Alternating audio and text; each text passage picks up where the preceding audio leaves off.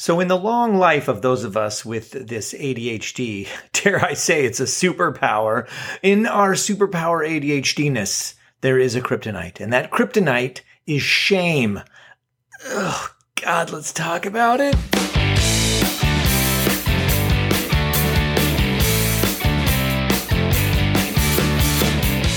Are listening to ADHD Big Brother, the podcast for adults struggling with their ADHD symptoms.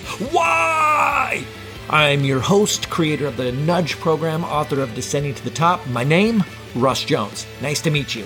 Guys, we are going to learn about some stuff. We're going to laugh about some stuff. And ladies and gentlemen, here is some stuff. Okay, welcome to the podcast. You, you know why I'm laughing right now? It's because I literally just finished uh, recording the entire podcast episode and it wasn't recording. So I was like, oh my God. And my son was like, Dad, you need to take a break. You should just take a break. It's good for your health. I'm like, yeah, you're right. So thank you, Googie. Uh, I'm back from my break, and uh, I guess let's try to do this again. Welcome to the podcast, everybody. How you doing? This is the one about shame.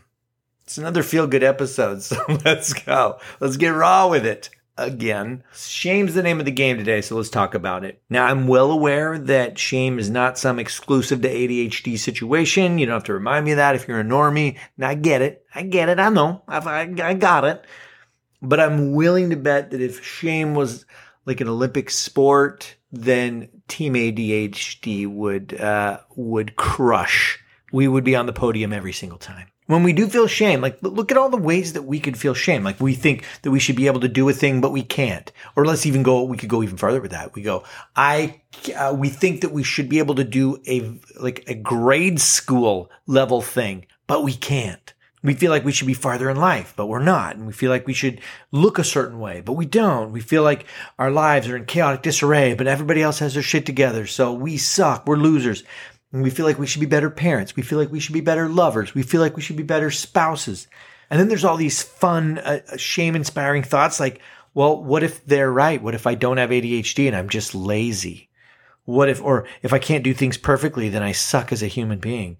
And, or everybody, everyone thinks I'm too energetic and wishes I would chill out. Why can't I just keep my mouth shut? The more I overshare, the less people like me. And then just thinking about how other people probably perceive us and have actually perceived us in the past. You know, like all the teachers we've let down, all the times that we've let down our parents, uh, we've let down our spouses, and the sh- it's just shame, shame, feelings of shame. It's too so much. The way I used to typically respond to these feelings of shame would be one of two ways. I would either uh, retreat completely, withdraw, you know, like I'm nothing but a big letdown, blah. I'll just hide away until I can muster up some level of self worth. Or I'd go like the total opposite. I'd just lash out in anger and because I don't want to feel like shit. So how dare you make me feel that way? It would be like a total defensiveness. Now, I hope you guys don't mind, but the, the I the way God, you know, the way that I'm I want to do this podcast, I really want to stay away from being like a uh like a like a blog. You know, where oh, here's 10 tips on how to beat your shame. Here's 10 scientific facts about shame. That kind of stuff, uh, it you know, it just doesn't resonate with me. And I know I sometimes it's obligatory to to talk about science and dopamine and uh, things like that, but it just doesn't resonate with me. Even if I did give you guys 10 tips on shame, think about every time you've ever read a blog post or listened to a podcast. Did you ever really implement all those tips? If you're like me, you didn't. If you're like me, you listened to it. And then while you were listening to it, you were like, oh, yeah, that's a great idea. That's a good idea. That one's a dumb idea. I'm not going to do that. I do believe in that. Oh my God, this is inspiring. I'm going to try some of this stuff. And then I go about my day. And then at the end of the day, I've forgotten completely. I don't even think, oh, but you were going to work on that stuff because I don't even remember. So I'm like, I don't want to be that kind of a podcast. I want to give you guys one thing, one thought, one approach, and see where that lands. So if you'll indulge me, I'll share some stuff that doesn't work for me and that doesn't make that stuff bad. It just means it doesn't, it didn't work for me. And then you can, uh, I'll give you the thing that I do and you can try that. You can try it out immediately and see how it works for you. So I'll tell you one thing that does not work for me. It's when I feel shame, when I feel disgusted by myself, um, you know, people will use this term like we got to hold space for ourselves, hold space for our emotions. And I'll be honest with you, I don't know what that means. And I've I've tried cognitively. I get it. Okay, so it, I, I I guess I do understand. It means to accept where we're at, accept our emotion.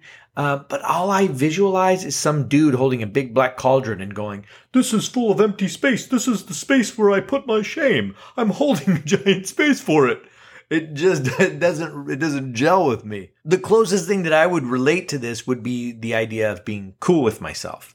And I mentioned this before, but truly, if you're anything like me, I and I don't really feel bad saying this because I'm I'm just sort of past it, but I don't love myself. It's uh there's actually really a great freedom in that. Be you know, I'm working on it. You know, I would love to love myself. I'm just not quite there yet. You know, I'm not quite ready to propose. I'm finding things about myself that I truly enjoy, wouldn't say that I love myself. It's hard to love someone that endlessly talks shit to me. You know, it feels more, that feels more like a toxic relationship.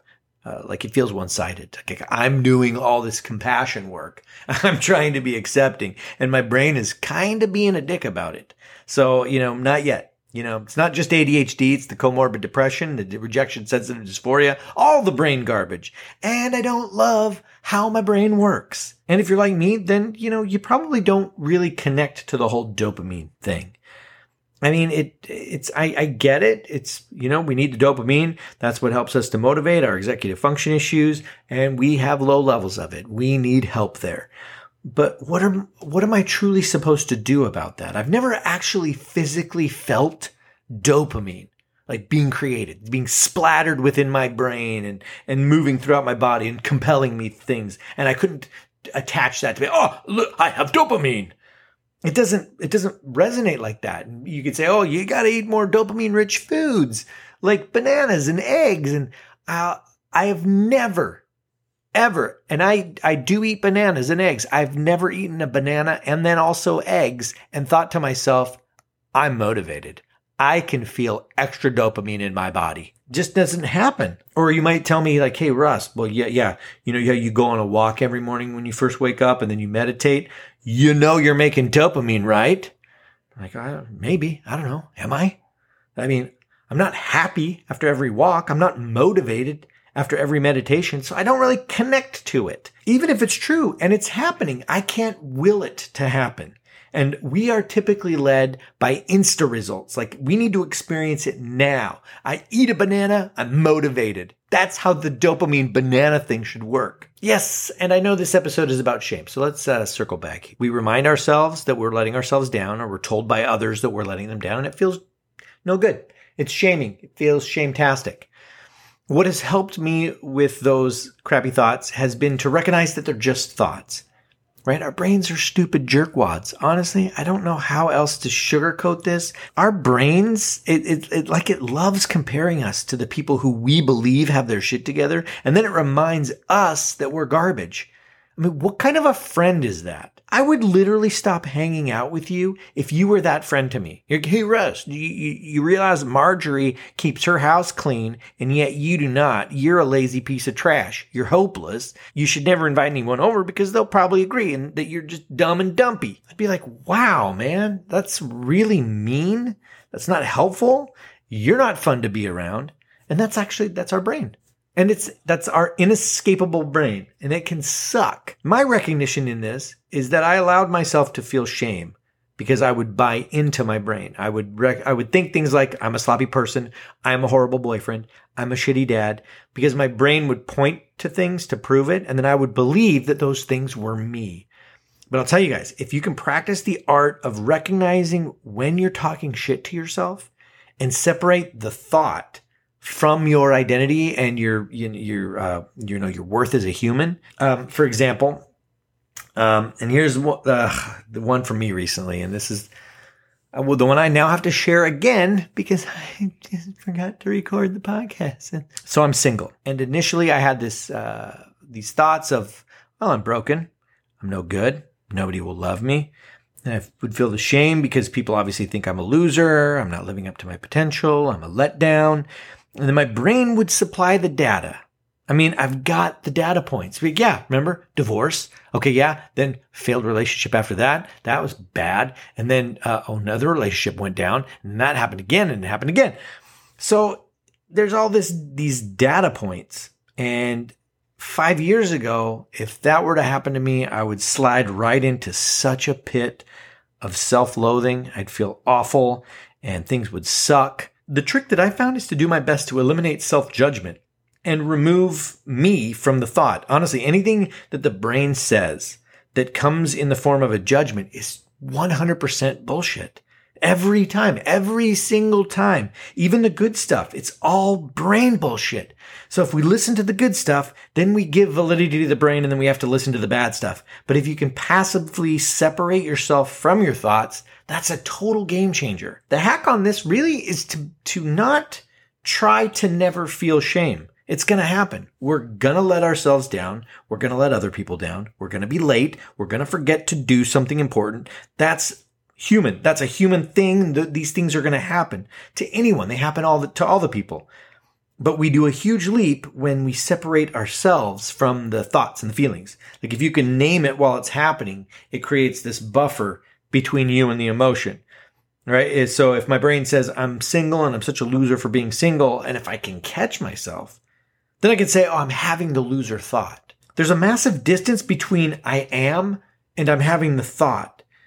We're not our thoughts. We, our thoughts are these rogue waves, these tsunamis, these epic scenarios of catastrophes. They're not us. Often in the past, I would feel shame and I would think that I had to fix it or I had to solve it or I had to convince myself that what I was thinking wasn't true. I just have to convince myself. Uh, but just try to win an argument with your brain. It's never going to happen. Your brain has all the data.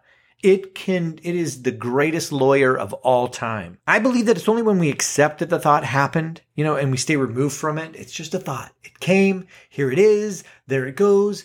Good day, sir. Uh, good day.